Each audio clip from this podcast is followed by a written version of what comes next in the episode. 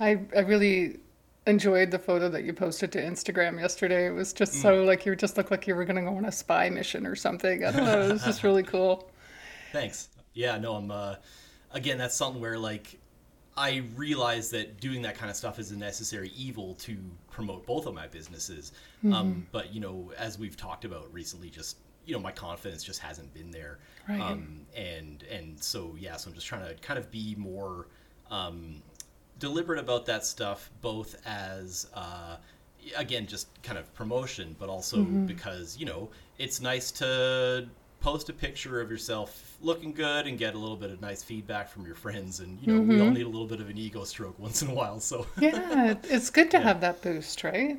absolutely And especially, you know, the year that year and a half that everyone's been through with the pandemic and, you know, the extra layers that you've been contending with, you know, in terms of your Right. career and the and the discovery of your neurodivergent brain and mm-hmm. it, there's, there's so much going on, right? So, yeah. yeah I'm glad that you can find some joy and a little bit, you know, a little delight.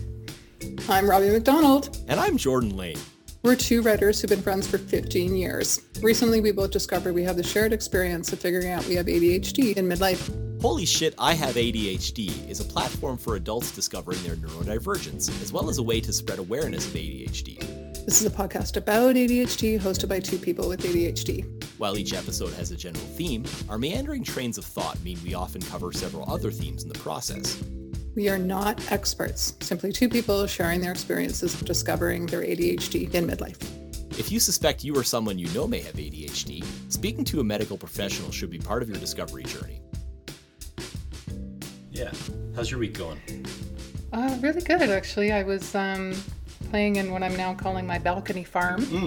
I got, a little, got some tomatoes out there, and I have the three peas pansies, petunias, and primrose. So that's exciting. i thought Something that, I never thought of into. But i thought the peas were going to be one of the peas yeah, no, I actually don't have any peas. I do have some uh, Kentucky yellow beans, so that I'm trying for the first time that are supposedly gonna g- g- go up the side of the trellis. Yeah. and I may have kind of over like I'm, you know I've got limited space, right? So I'm Right. trying to be vertical with things, but I I get excited and then I just plant all the seeds, and then I forgot that I already planted something because I don't have any strategy Right. around this. It's just like I'm getting my hands dirty. This is fun.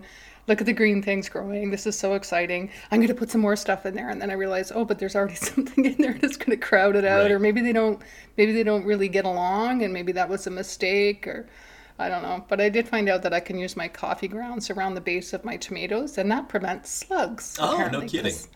Yeah, there's some nasty ass slugs in this town. I don't know if you if, if do, do we have slugs in Calgary? I uh, some but not thing. not as many as kind of like more humid areas i feel like so Yeah.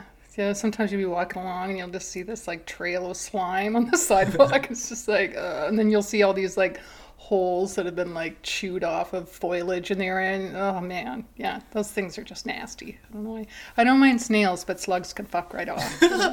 just like freak me out. I, I've heard um, that if you put like a shallow container of beer out, uh, slugs really like that. They crawl in and they drown subsequently. So, you know, you've got a little bit of um, uh, uh, corpses to deal with after. You have to Right. you know, weigh the consequences of your actions.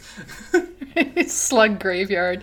Yeah, I'm trying not to kill things if I can help it. I just want them to not be around. I don't know, like the whole Buddhist thing. Like sometimes I do kill those little fungus gnats. They just like they dart around. They fly Yeah. in really unpredictable ways, and they're small and weird, and they don't cause any harm. They're just annoying. But if I see one on the wall, I will squish it. and I know that's not very Buddhist, but whatever. I'm okay with that. Same with wasps. Wasps are just assholes, so I don't I don't care. Right. My, my friend is like, they're just trying to live. I'm like, yeah, and they don't serve any purpose. All they do is run around biting everybody. Like, I just, bees are another thing, you know? Least they make honey and they pollinate and they're kind of cute and fuzzy, but wasps, no, thank you. So I have one of those like little wasp, like a fake wasp nest. Right. So that they don't come around. And anytime I see them flying around, I'm like, hey, get out of here. There was um, a couple years ago we had a wasp uh, nest that they built inside the bulkhead of our living room. Um, so like they there was a little crack kind of in the stucco on the outside of the house, and they snuck in there and built this fucking nest and had this whole colony going, and I had no idea. And so this one day, um, I heard this crash, and I come downstairs, and uh, this little hanging planter had fallen out of the ceiling. And then I was looking up, and I was like, "What the fuck? Why is the ceiling sagging? Like, what the hell is going on?" And then I could hear just like this low grade buzz, and I was just like, "Fuck! Oh my god, it's full of wasps." So I ended up like, because so it's over just like right in our living room. Kind of, there's this little bulkhead uh, where the um, kind of I, I guess like the the part of the window upstairs that juts out that's where like kind of the the base of it is like where the timbers for the frame are. Um, and so there was basically nothing but this this thinning rapidly thinning layer of drywall between us and this wasp colony. Um, Oh, dear. and it turns out that they eat drywall. Uh, they, they use it as material to build their nests. And so they were specifically like, like like scraping at the drywall on the bulkhead. So i was like fuck i i can't deal with this today. Um, so I ended up like taping all of this cardboard around the bulkhead, uh, just just like two layers thick of this heavy duty cardboard, and, and like just packing tape all over the place to kind of like, okay, this will at least give them some more shit to chew through for like the next day while I go out and get, um, you know, wasp cans and all this stuff. Because yeah, I was just like, I, I was just so fearful of the possibility of just like middle of the night they fucking get through and then it's like this it's it's it's us and three cats versus this fucking wasp colony. Um and yeah so uh anyway i ended up like um getting a ladder and getting like three cans of that foam killer and putting on like a full set of coveralls and then this big like north face shell over top and the hood just cinched down to like the tiniest little mm. view window. Basically like my diy hazmat suit and mm. went up on the ladder and just fucking put the little straw in and started pumping these cans in. And of course like immediately the wasps start flying out of every single crack and the hive just like it goes from a low grade buzzing to an extremely frenzied one, and then it slowly starts to die off as the wasps do, and all I hear is this kind of like tick tick tick tick tick tick tick tick tick tick tick of all the like the wasps just dropping and, and falling uh, to to the base of the bulkhead, and then so you know over the next couple days, I think I put another can in there like each day, just total overkill, just to make fucking sure that when I opened up the ceiling in my living room, I wasn't gonna have I was gonna have a lot of fucking corpses to deal with, but not like something really unpleasant. Um, so yeah, so wasps are not to be fucking trifled with. Uh, No, they're not. I did get a couple of stings um, in the process of doing that, but again, my my little what the hell's the word I'm looking for? Um, protective gear uh, helps me out a lot. So yeah. your, your little hazmat suit. I think, uh, yeah, I mean, I didn't. I wasn't bit for a really long time, and it's funny that you mentioned that because I didn't realize that would happen uh, in my old place in East Van. I could hear. It was actually Osvaldo when we were first seeing each other. He started pointing out that isn't there a weird buzzing fan? And I actually thought it was in my head because I often can, I often pick up on the buzzes of Yeah, electronics, and apparently that's a that's a, a neurodivergent thing. And some people say I don't hear anything. I'm like, yeah, but my like everything's buzzing. Like I could I could feel computers buzzing in proximity to me, and so I thought it was something like that, right? And then he was like, no, no, that's that's that's organic. There's something going on in your wall. And sure enough, because the the wall next to my bed was an outside wall, and uh, yeah, there was there were wasps in there, and the landlord took care of it right away. And I, you know, it happened while I was at work, so I didn't know, but. Um, I've lived in fear for wasps since getting stung by a whole nest of them when I was a Oh, kid jeez. And but it's been years since I've been stung, but I always had this fear around them. And then sure enough, last year we decided to go camping in August, and yeah, that's like they they they basically like swarmed us, and it was no big deal around the picnic table, and we didn't have you know we should have had things burning or whatever. Right. It was when we were at the beach and I sat on one by accident. Ooh. I didn't know it was there, and I had my little camping chair or whatever, and I sat down and I was like, "Oh yowza!" And like the whole back of my leg like swelled up in this jeez. huge thing, and then it took a little while to kind of calm down. But in a way that kind of like it was like it didn't the bite itself didn't hurt that much. It was afterwards, like it was the swelling and the discomfort, and it was of course it was hot on top of that, and you know, you're camping, and so everything doesn't feel sanitary. And Everything's I don't know. I just kind of, yeah, sticky and nasty, and I just kind of, um, I don't know, just the idea of doing that again doesn't really appeal to me. but the idea of going camping does. Yeah. Like being out of the city appeals to me. Um, getting stung by wasps, no. Outhouses, hot, no. um, and you know when the party kids roll up with all their boom boxes and stuff, also no. And the influencers taking all their pictures, uh, also no.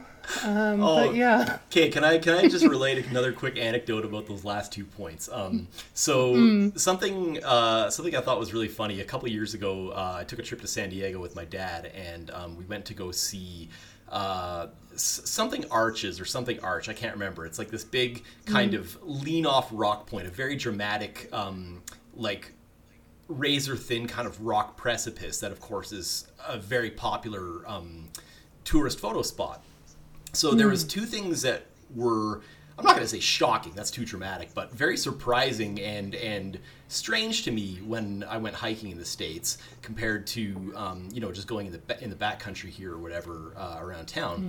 Um, the first thing I thought was really strange was that uh, like almost everybody had music going. Everybody was blasting music on their phones or on like some sort of portable boombox or whatever, just kind of like walking. And I was like, holy fuck, is this ever like antithetical to the experience that I want out of being here today. Like this is so Yeah. brutal. And then the other funny part of that was just like going up and and getting up to the kind of um, goal of this hike, so this this face, and then being like, oh shit, if I want to get this picture taken here, I'm gonna have to wait in line with all these other people for like 20 minutes. Because again, like you know, someone gets up there and then they've got to take their like influencer photos, their different yoga poses and whatnot, and like get their week's worth of content for the gram. Um, and yeah, and I think that like we were kind of in and out in like four seconds getting pictures done, and I felt a little bit silly, but I'm still glad I did wait. But uh, yeah, it's just it's just kind of kind of funny. Um, especially the the music thing that was really strange to me. I didn't get that. yeah. I, I, I, I'm realizing too that I'm really, even though I'm hard of hearing and functionally deaf in my left ear, loud noises, um, invasive noises, other people's music, especially if it's shitty music. Um, I can't take it. Yeah. And so you're right. Like in the natural world is when you expect to hear birdsong and quiet and the sound of, you know, crunching feet on, you know, exactly. Yeah. Um, on the ground and and to yeah have the the like it just just, just just doesn't work for me right? I I even kind of catch myself giving a bit of side eye to folks because it's really popular here. A lot of people ride their bikes in Vancouver all year long but now people have you know taken to putting little boom boxes on Oh their yeah, bikes. yeah, yeah. and they're just you know like rolling along and just like come on man. Can't you just like listen? But to each their own, of course, and like the Buddha says, live and let live and all that. But yeah, when when it comes to being out in nature, I want to be out in nature, not at a club. I, I kind of get the bike the bike box whatever yeah bike box let's call it that uh, thing because um, you know it's nice to have music when you're when you're riding or commuting whatever um, but then having headphones in is of course like the the world's a dangerous place for cyclists already and Yeah. having headphones and kind of limiting your awareness of what's going on around you is it just makes things more dangerous um, and that's not to say I haven't rode with headphones in. I, I do it a lot, but usually kind of like take them out when I'm getting to the city uh, part. Like a lot of the pathways, the way Calgary's set up, I can get actually quite a ways just on the pathway network, which is nice. Um, But yeah, so like I kind of get wanting to have your tunes with you, but yeah, it's just the the, the net sum of that stuff is like a, a tragedy of the aural commons. Tragedy of the aural commons. Yeah, it's a.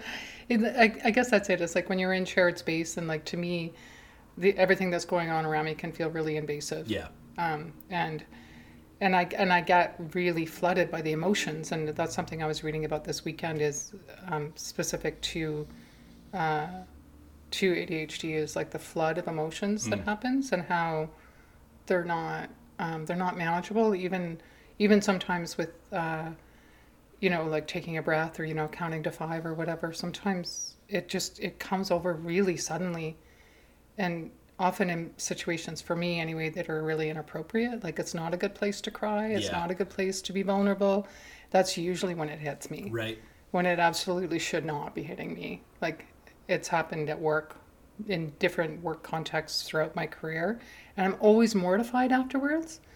But it's not like something I've ever been able to really manage. You know, and you know the the you know the sort of prevailing wisdom in professional contexts is don't cry, state your case, be rational.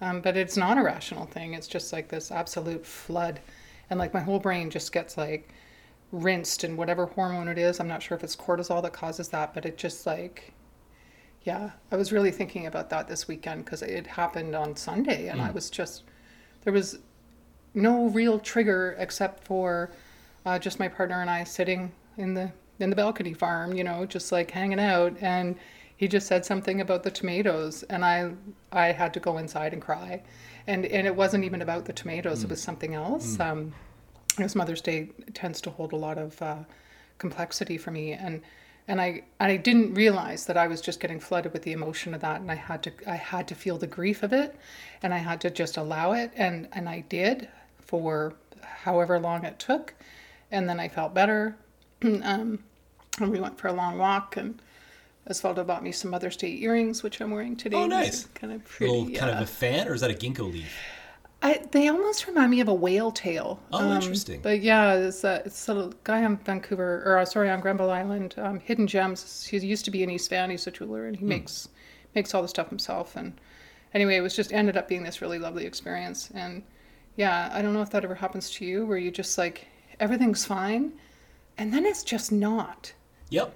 Like you, you know what I mean? Where you just get flooded. Yeah, absolutely. Um, I was actually so I've been listening to some of the old episodes lately, and um, and yeah, and I was listening to the RSD one the other day, uh, and yeah, that was a big thing that we talked about. There was just going zero to a hundred. Uh, I think at the drop of a hat was my phrasing, um, and Yeah. yeah, just like and and um, especially if I, I think when it, what happens is it's kind of like you know there are so many similarities between ADHD and autism and it's that you get hit with that overload because you've been masking all day. Like you've you've been doing a good job of managing your emotions all day long in all these other situations and being like okay yeah like you know whatever um I went through the drive-through and my Coke is like half water because they didn't fucking change out the concentrate pack, and that sucks. And like you know, so like so like I got a little bit upset about that, but I was like, no, that's stupid. Like that's a silly thing to get upset about. Put that away. And so you kind of have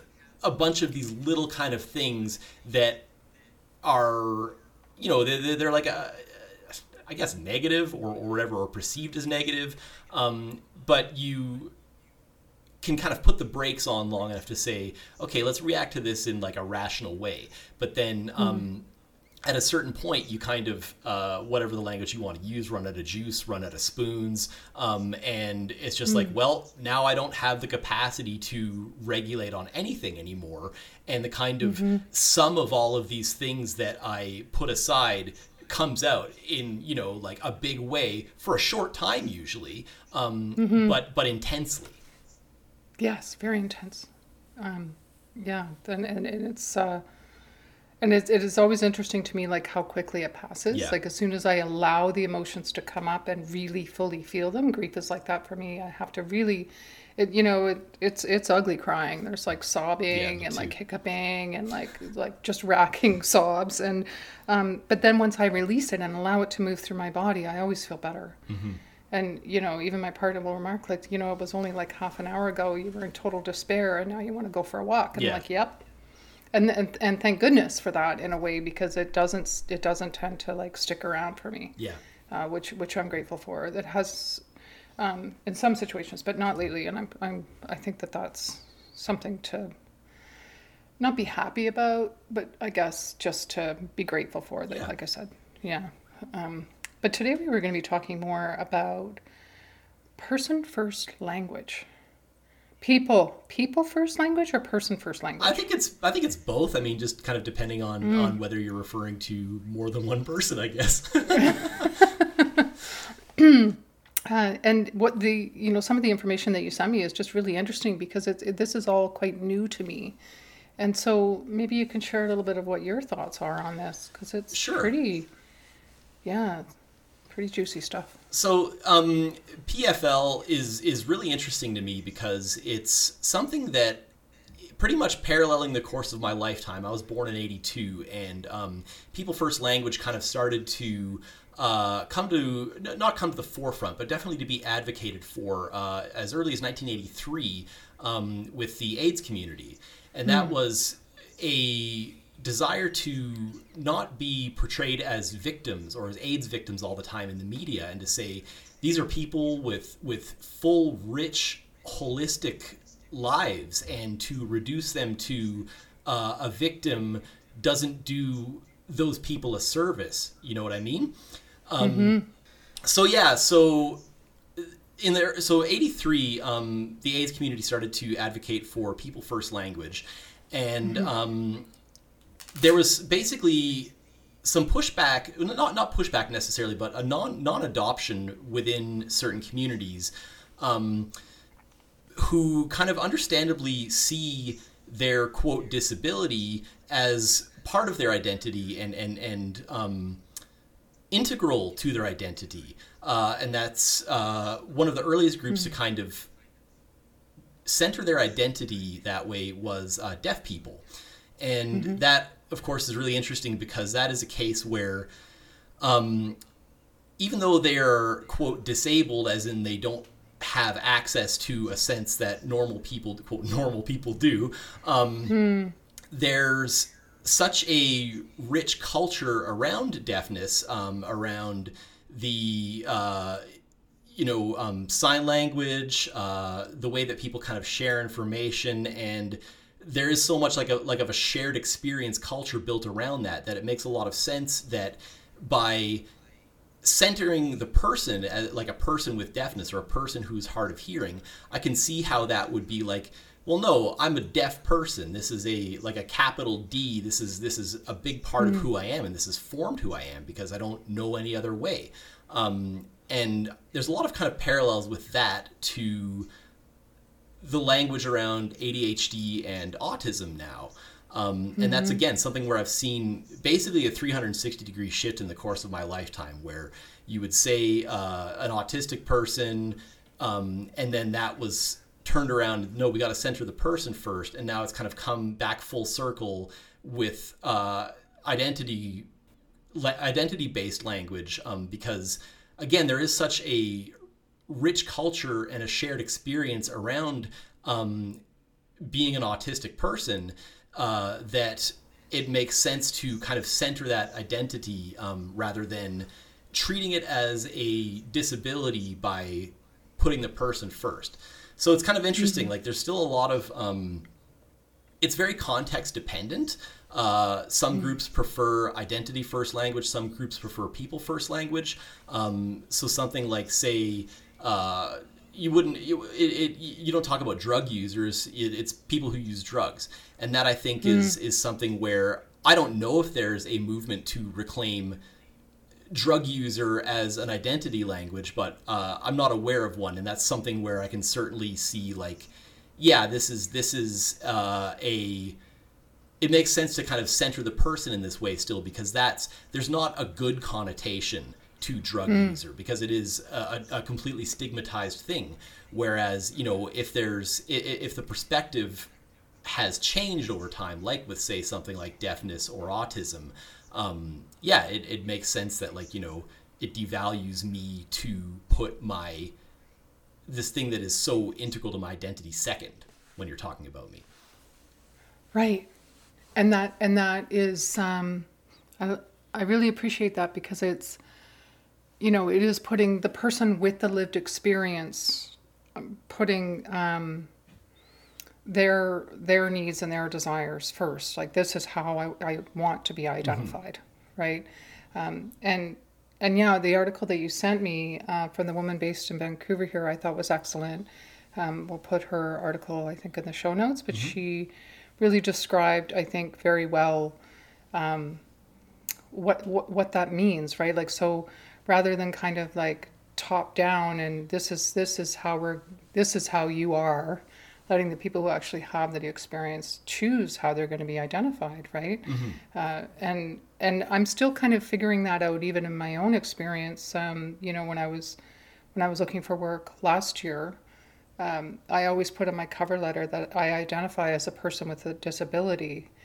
Um, and now I'm kind of rethinking that because I would say I, I identify as a person with profound hearing loss. However, I'm you know fully capable of the tasks required this position or whatever it was that it said. Um, and now I have this kind of additional thing of the ADHD. Uh, but in Canada, most people don't disclose that because accommodations are not legally required as they are in the US. Uh, so that's a whole other thing. Um, and so I'm not even sure how to describe it sometimes in my own experience, Yeah. right? Uh, am I a disabled person? Am I disabled? I'm, I'm definitely hard of hearing. Uh, I, I used to really even struggle with saying that, you know, or I have profound hearing loss. I'm still kind of navigating it, uh, and it, it, it's not exactly clear to me yet. I do feel that I, I should take some sign language classes more, more out of a of a curiosity of wanting to learn what that is and like and and have that as something to fall back on should my right ear decide to go because it might. Um, and also just to, as, for the sense of community that um, is built up around it. But yeah the uh, the idea that you know medical experts with no lived experience are the ones like you know kind of forcing these labels on people i think is quite flawed you know, and, and as a woman, you know, there's nothing worse to me than a male gynecologist without a uterus telling me what my experience is. you, know, you don't, you don't know what this is like, buddy. You have no idea. um, but yeah, it's, uh, it, it is a really interesting topic to me, and something else that uh, that came up on Twitter, of course, because there's a lot of conversations around neurodiversity on Twitter, um, is that even that term neurodiversity doesn't just mean um, ADHD and autism. It also means Tourette's, dyslexia, dyscalculia, dyscalculia, dyspraxia. Um, and and I knew that, but I think sometimes it's easy to lose track of that. And some, so sometimes I find myself using neurodivergent as a synonym for ADHD instead of re- remembering that it is an umbrella term. Right. Yeah. Yeah. I don't know if you have given that any thought. Um, I it's interesting because I was kind of aware of that. Um, I think you're right, though. I kind of tend to use it as shorthand for my own experience rather than kind of considering that it does include things like uh, anxiety, depression, OCD. But of course, there are so many comorbidities with all this stuff um, that, you know, neurodivergent I, I think is actually a really useful umbrella term um, because you're not you're not wrong to say you're neurodivergent um, using it as a shorthand for your own experience um, but yeah but just recognizing that yours isn't the kind of be all end all of what that means Right. Yeah. And that, you know, there's there's a lot of uh, intersectionality there, right? Like there's a lot of different groups that uh, are not getting the same amount of attention uh, or conversation around uh, their experience um, because they're not as, say, vocal or um, well represented. Um, and I think that's something to really um, to bear in mind too, because you know somebody I was talking to the other day said, and there there's a whole book written on this. I think I've mentioned her before. Uh, Divergent Minds, Jenara Nerenberg is her name. Um, in in learning how to live in a world that isn't designed for you. So, in general, the um, quote normal world isn't designed for for brains like ours. Yeah. And and how how to the, the question that i keep coming back to is like how do i find a way to thrive within this context without losing myself again? Because i did lose myself last year. Yeah. And uh, it, it has been almost a year to the day actually since uh, everything blew up at my former employer. And and I, I think it's coming up for me right now because of that. Right but yeah, it's um, working through a book right now called Finding Your North Star, which apparently is like one of the like premier books. Or her name's Martha Beck. Have you heard of her? no Um, she's she's been around a long time. I've heard her name here and there, but she's kind of like known as like Oprah's coach or whatever. um, and people people like Julia Cameron love her, and um, and the whole idea is like reclaiming yourself after you've been working to show up in the world based on other people's ideas of who you should be. Um, and so it's kind of interesting all that stuff is coming up and i know i often talk about it in our conversations but you know when it when we talk about how we describe ourselves in our language um, that does matter because in in certain places it's it's more it's more safe to talk about it. Mm-hmm. uh, you know um, like i was saying like in the states it's it's a, people have to make accommodations right? But they don't in canada right? So uh, and, I, and I know there's still stigma attached to um, functioning differently in the world. It's just like the one thing that I just really would love to see is a more holistic way of working that, that factors all different types of folks that can contribute meaningfully to the success of whatever organization it is, right? Yeah. Um, it's weird. Definitely. Um, yeah so I'm kind of curious because uh, so I was saying that I've been listening back to old episodes, and that's kind of part of what um, made me want to do this episode in the first place was was mm. uh, listening back to myself and and realizing that the bulk of my uh, language is talking about having ADHD rather than being ADHD, um, uh-huh. and so that's still kind of something that I'm trying to sort out my feelings around. Uh, I don't like like being autistic kind of makes uh, more quote sense to me as an identity label um, if only just because of like i feel like adhd person is a linguistically weird construction um, i mm. think that hmm. that's why some people like adhder but that yeah. one i'm not i don't know how i feel about that one either because it, it almost cutesy-fies it a little bit too much for my liking um, but again maybe that kind of positivity, even if it is slightly twee, is is would be useful for me to kind of like um, reevaluate my perceptions on some of this stuff and kind of like remember the positive aspects of it a little bit more. Um, but yeah, so I'm, I'm, I'm trying to kind of because I've also noticed uh, uh, talking about autism um, in past episodes. You know, I've used phrases like on the spectrum, person with autism, blah, blah, blah. And these are, of course, things that um, I shouldn't say the autistic community because, of course, no community is a monolith. But um, some of the talk mm-hmm. that I mm-hmm. see on Twitter is around like, you know, uh, it's really important to kind of like avoid that kind of language because it um, it devalues um, other autistic people's experiences. Uh, you know, kind of using labels like high functioning or Asperger's um, instead of just saying right. autistic um, implies mm-hmm. that autism is still a a, a stigma and also mm-hmm. kind of throws other people who might be nonverbal or whose experience of autism prevents them from participating in quote normal experiences like being in the workforce or whatever um, and and kind of like again devalues that experience. Um, so I'm, I'm trying to kind of like get better about that stuff um, but I recognize that I'm still prone to slip ups. Uh, so I'm kind of curious what are your thoughts on being like like do you identify as a person with ADHD or as an ADHD person? And kind of your thoughts about people first versus identity language with ADHD Such a good question. I, I'm I'm still in it, even six months in since discovery, um, and and one thing that what you were just talking about really brings up strongly for me, and some of the reading that I've been doing, you know, through Twitter and other, you know, sources, because mm-hmm. there was a lot of discussion this weekend, of course, with Elon Musk being on on right. SNL and you know, quote outing himself as a privileged white guy with a label that hardly anybody uses anymore, um, but um, it just what what I've been reading is that uh, it's, and I think this is really important, is that it's not a problem to be solved. It's not something to be cured, and I think that's really important. Um, and you know, I just finished kind of working through this workbook called uh, "A Radical Guide for Women with ADHD," and of course, I only kind of half-assed it because I had to get it back to the library because I left it to the last minute, which is you know classic. Um, but what they end up writing towards the end of the book is like, your brain will always be this way. It is not it is not going to be cured. And so that's where I I kind of had to integrate. I think that was part of the grief that I was feeling this weekend.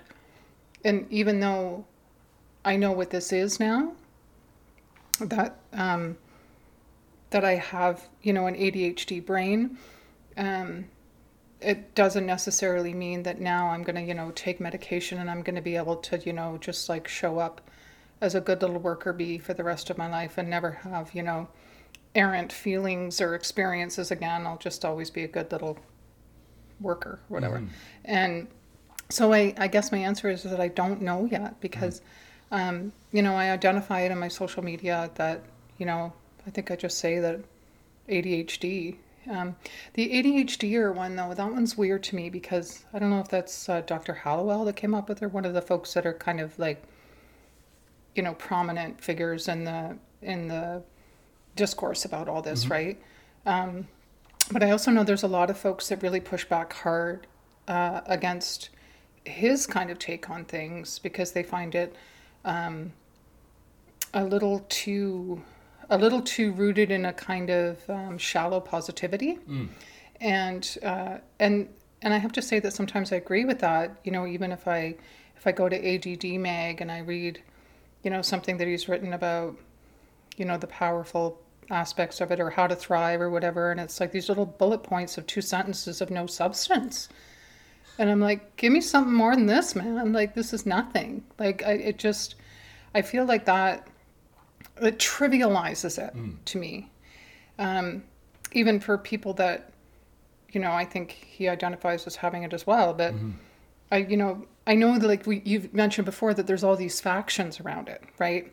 And so some people think of it um, as being a very crippling disorder that really, really um, messes with every aspect of their lives. And um, others think of it as something that they could just, you know, buy a day planner and get on with things. And and and I think it, you know, it does exist on a spectrum.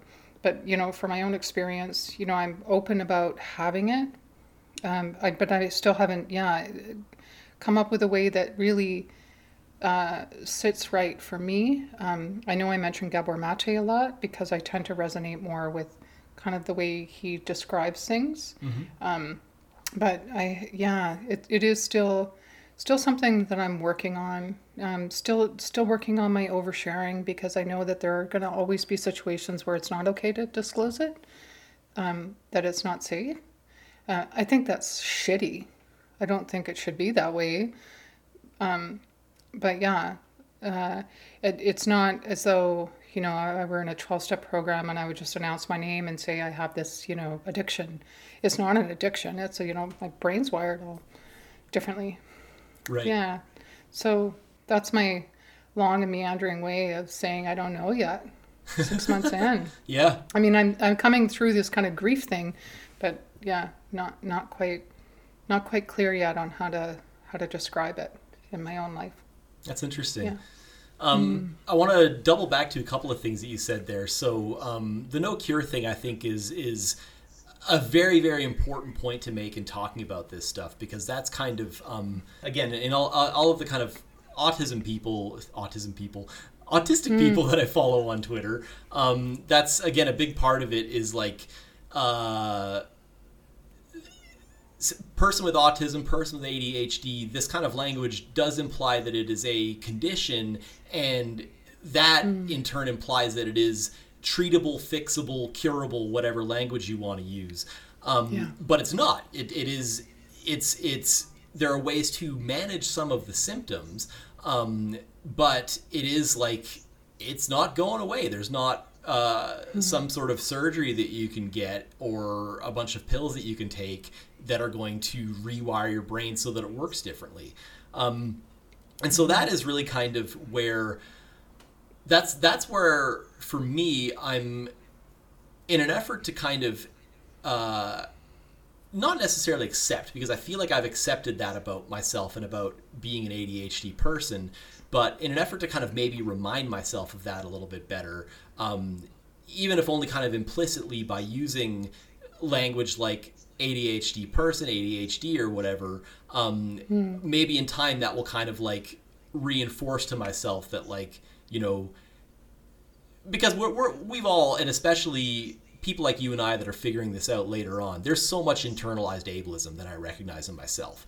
Um, yeah. You know, not not uh, validating my own needs, um, downplaying my own kind of negative experiences and the obstacles that I encounter in the world.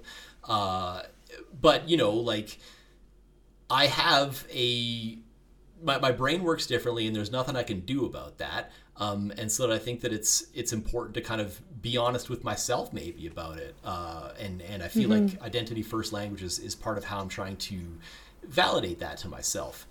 Um, and then the mm-hmm. other thing I wanted to mention was uh, it's interesting. You you referred to Asperger's as Asperger's Asperger's. I'm not sure. Um, as language hardly anyone uses anymore. Um, and this discussion on Twitter mm-hmm. around Asperger's uh, is actually the first that I've heard of. I, I, didn't know any of this stuff about it being kind of like because I had never thought about it as being mm. a kind of euphemism for quote high functioning autistic, which in turn, mm-hmm. of course, is also a euphemism. Um, and again, devalues the experiences of other autistic people. Uh, I had no idea that it was literally like Asperger was literally a Nazi who was like these are these are the good autists that we can um, you know use to our ends uh, and and mm-hmm. so like that's I, I had no idea about any of that stuff so it's interesting to me that that you have the perception of it as being this thing on the way out and I just like I've been throwing that term around for years and I had no idea any of the history or the kind of um, differing perceptions about it. Uh, so that that's an interesting one for me and something that uh, yeah, I just like really kind of had my had my worldview uh, changed a little mm. bit this week around that stuff. Um, yeah. Yeah, and then uh, what was the other thing I was going to say? Um, but yeah, so so I think that's what's interesting about being able to kind of choose whether as a community or as an individual what language you want to use for yourself. Um, I again am in the habit of saying person with ADHD right now, uh, and I don't think that that's necessarily quote wrong, um, because again, it's like that's my understanding of myself, uh, and you know maybe we're all works in progress, but I feel like some of the some of the stuff again I see on the internet about um, neurodivergent people policing other neurodivergent people's language, talking about their own neurodiversity mm. and their mm. own experiences. I find that stuff really, really bothersome. Um, I just feel like, yeah. You know, like I get it, I get the implication, but then it's like, you know, these these are people that you have far more in common than, um, you know, than, than different with. Like, and mm-hmm. so I I kind of I get why you would want to like like learn this and like oh holy shit asperger was a nazi and like that okay i gotta get onto twitter and like fucking word search asperger's and like leave a long comment copy paste it in the thread of anyone who posted that word in the last week or whatever and that's like that's kind of how i see some people using twitter i feel like and it's just like man like i don't know i like there we're all kind of on our own paths around this stuff. But again, I feel mm. like, at least for me, um, you know, if I get if, if I get this kind of stuff out of nowhere from someone I didn't know talking about my own experiences, especially as, as a pretty small account, I have like 200 followers or something, I, I wouldn't take that and be like, oh, like, you know, th- this person is right. I should probably like think about this and do better. I'd be like, who the fuck are you? Like, oh, oh, cool. You've been you've been ADHD longer, or or at least known about it longer. Like that's sick mm. as hell. Like you know. So so so so you feel that the best way that you can contribute to the world is to just fucking you know, do a word search and get mad about people using Asperger's, which you, again, like totally once you know the implications of it, um, there's very understandable reasons why a person would want to work to strip it from their vocabulary. But I, again, I feel like if your first encounter with, hey, this is quote problematic language and here's why, is you feeling attacked about it, about expressing your own experiences in the language that you feel comfortable with. And the first thing that happens is like some jack off out of nowhere comes and tells you, hey, like, stop doing your whole shit. And, you know, like, again, as a person with RSD, uh, which so many ADHD mm. people are, like that's that's just not that's not how you how you prime that pump to get people to change. it's, it's, just going on the attack, and and that's something I learned mm-hmm. in politics a long time ago. Is I'll I'll get I'll never get into fights about politics on Twitter with people because it's like you're never gonna fucking change somebody's mind by being like, "Hey, whatever, this person's a piece of shit, and here's why."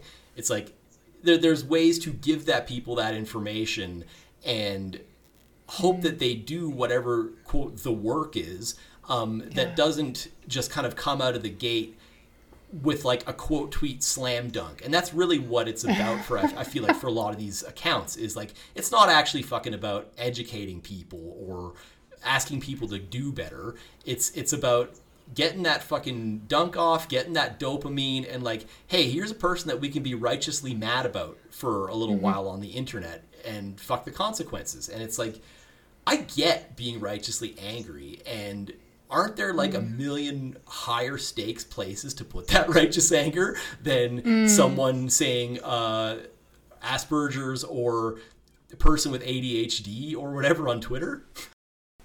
Yeah. Yeah, I, I fully agree with you. And, you know, and as we we know that Twitter is designed for that. It's designed for outrage. It's designed to get people all worked up and agitated, and the algorithms love that shit. Yeah. Um, so yeah, I like the term like slam. What did you call it? Slam dunk, retweet or something like that. On, but Quote like tweet it's dunk, yeah. quote tweet dunk. That's it. Um, but yeah, it, it is. Uh, it it was interesting. I you know I deliberately didn't spend much time on Twitter this weekend because I knew there was going to be a lot of discussion around, um, you know, Musk being on SNL, Right. um, and uh, what I, you know, it is of course problematic that this like privileged billionaire is going to sort of leverage something like that so that he doesn't have accountability. I think that's really awful. Um, but I also think that you're right that people like jumping and pouncing on people that really are just trying to express themselves rather than going after, you know, the people at the top who are causing all the harm and, you know, pillaging the world. Um, but, but it's easier to pick on a little guy than it is to you know speak truth to to power.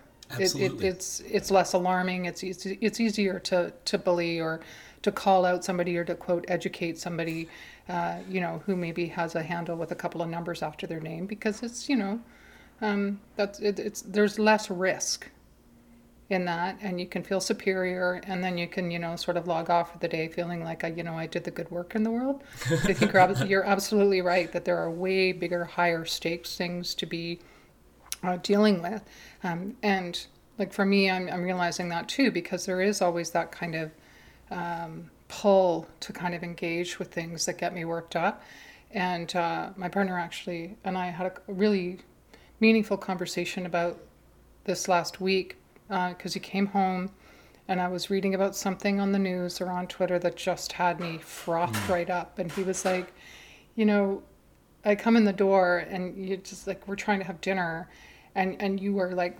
visibly shaking and a- with rage. Like this isn't all that enjoyable, right? And so we we, we made an agreement that I was going to cut back on that because it it it's not it's not as though being in that state is actually doing anybody any good, least of Right. all me.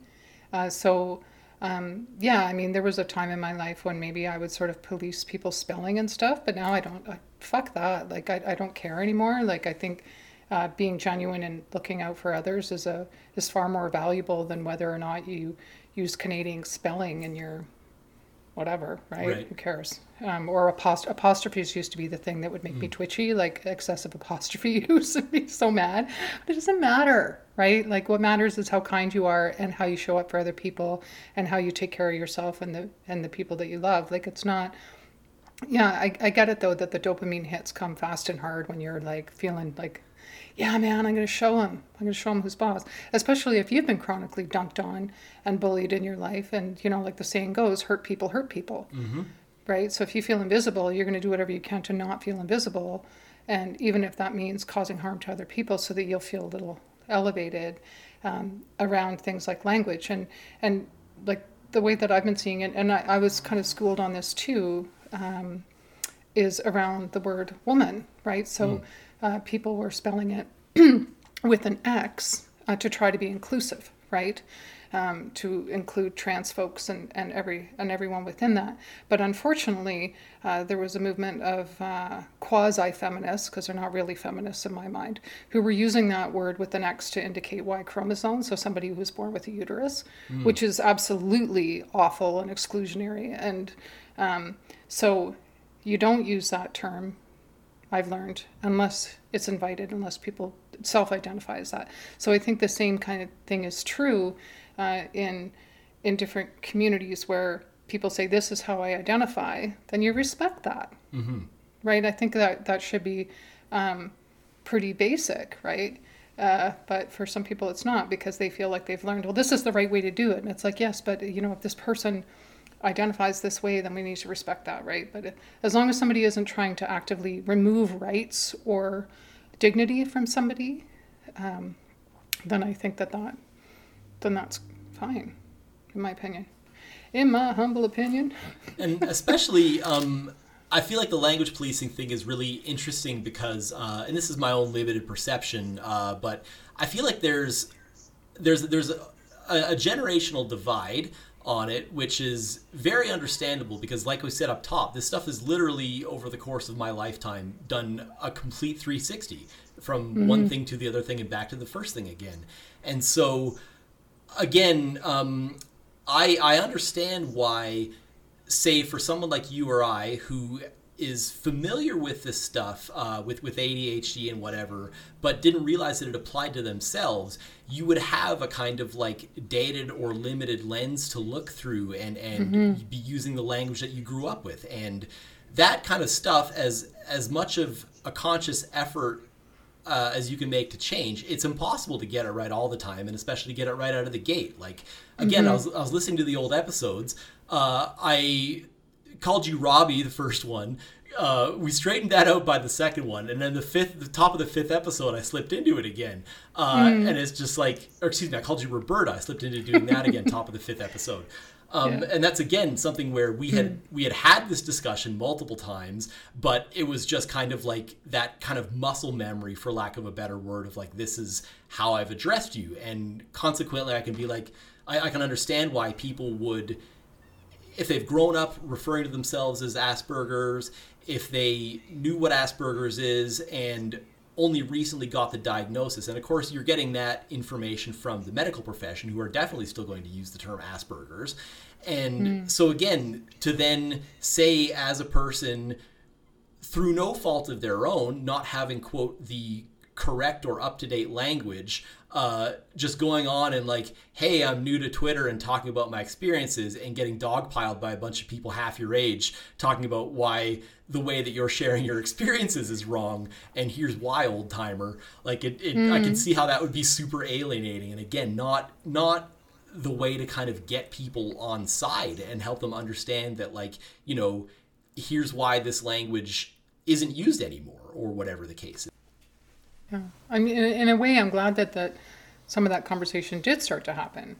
Um, you know, because it, it is meaningful and it's important mm-hmm. that um, that people do talk about this stuff and and to get away from some of the stereotypes. I guess you know, particularly I think in uh, in tech and coding, people have this kind of idea of what you know, like the good autistic is, yes. which I think is just so incredibly flawed.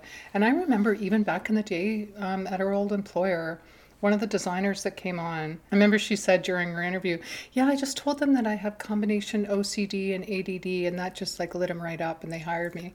And I was like, Oh boy, okay, like that wouldn't happen now.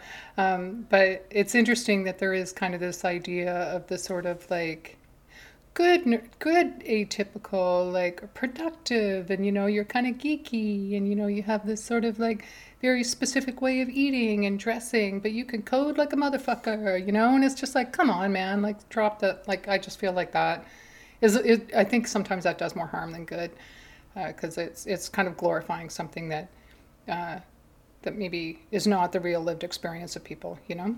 Absolutely. Does that make sense? Mm-hmm. Yeah. Yeah. No, I, and that's I, why, yeah, go ahead. No, I, I totally know what you mean. It's like there's, again, the, the, there's a superpower interpretation of this stuff that I don't necessarily find myself identifying with, and then there's also mm-hmm. again this kind of like, yeah, um, here's here's like you know I'm not a typical worker, but here's why I'm actually better for the situation in certain regards. And again, I think that there's um, there's value to recognizing the aspects of being ADHD that make you a different person and better equipped for certain kind of tasks. But mm-hmm. uh, yeah, I, I, feel like using it as a marketing point for yourself is weird. But uh, you know, as we've talked about before, I have trouble selling myself. Period. So yeah, yeah, it's a marketing point. I think that's so interesting. Um, I you know I feel like we're coming up on our hour. Yeah. Uh, I could talk to you all day. There's so many interesting points to this. You know. Yeah, absolutely. Um, so, hmm, I don't know if I have any. I'm trying to think of if I had any mm. other kind of specific things to touch on with this. Um, I did want to uh, make one more parallel, actually, which is again mm. with some of the reading I've been doing about um, body neutrality, fat positivity, uh, this kind of mm. thing. Uh, that's another one I think is really interesting. Is like the kind of distinction between fat and obese, um, mm. and then consequently kind of like identity first language as a fat person. Um, again, that's something where it not only recognizes that being fat does impact your live experiences. You're you're you're treated in a different way by the world. Period. Mm-hmm. Um, but then also that it centers it as I feel a more neutral term. Um, I feel like fat is a neutral descriptor, and I understand why it can be hurtful to people who have had it thrown in their face. But again, I, I feel like not to draw too coarse of a parallel here, but it's it's just like a tone thing. It's like the difference between saying like Jew and Jew. you know what I mm. mean? Like it's it's yeah, like Jewish people are Jews, but like it, it, it, that that word is obviously totally context dependent, kind of depending on who's speaking it and how it's being spoken. Um, mm. and, and so I think that like yeah, by by centering uh, uh, saying something like fat person again, I feel like it it treats fat as as a neutral statement of fact um, mm-hmm. and also recognizes that there is an identity aspect uh, rather than saying obese person or person with obesity. Uh, mm-hmm. Again, because there is still so much more stigma around the label obese than there is fat. Uh, mm-hmm. that, that it doesn't seem to kind of matter, um, you know, my if someone's doctor asks them if they prefer person with obesity or obese person this is another kind of twitter thread i saw the other day and it's just like it doesn't matter. I don't want to hear the term obese. Just fucking call me fat. You know what i mean? Um, yeah. similar to like you know so, someone someone calling someone from scarborough a black person from scarborough african american and it's like well no this is canada like call them black. Like it's it's fine. It's it's they're a black person, capital B. It's it's integral mm. to that person's identity. Um, right. So yeah, so I think that that's kind of another interesting like uh, uh, identity versus people language kind of parallel and that stuff. So mm. it's something that I that I read because I also follow quite a number of um, uh, body positive uh, folks on Instagram uh, is that the BMI, the body measurement index, um, was basically based around like the white body type, mm-hmm. right? Mm-hmm. Uh, so what, you know, quote medical professionals or you know term morbidly obese or whatever is perfectly healthy for one person. Yeah. Right. Um, and I just think that it, you know, I think we talked about this in the in the last episode, right? Like this idea of you know skinny white blonde blue eyed is like the is the way to be is like the thing to aspire to or whatever not even recognizing that there are so many other body types in the world. And uh, yeah that one that one kind of enrages me a little bit you know like oh my bmi is this or if your bmi is that then you, you know like it's like you you invalidate somebody's actual body mm-hmm. you know like their body. It's like who they are. It's what they you know it's this you know thing that they live in. Um, and that, that needs to be protected and respected. Yeah. Uh, so yeah, that, that, I think that one's a, a key one as well. Um, if that's how people want to be identified, then fucking listen to them and yeah. don't tell them, don't push your language on them.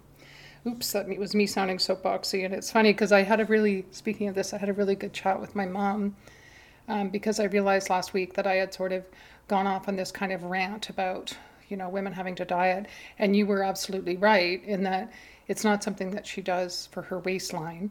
It's something that she does so that she'll feel better. It helps um, because she has COPD. It helps if she's carrying less weight. She can breathe easier. It helps her knees.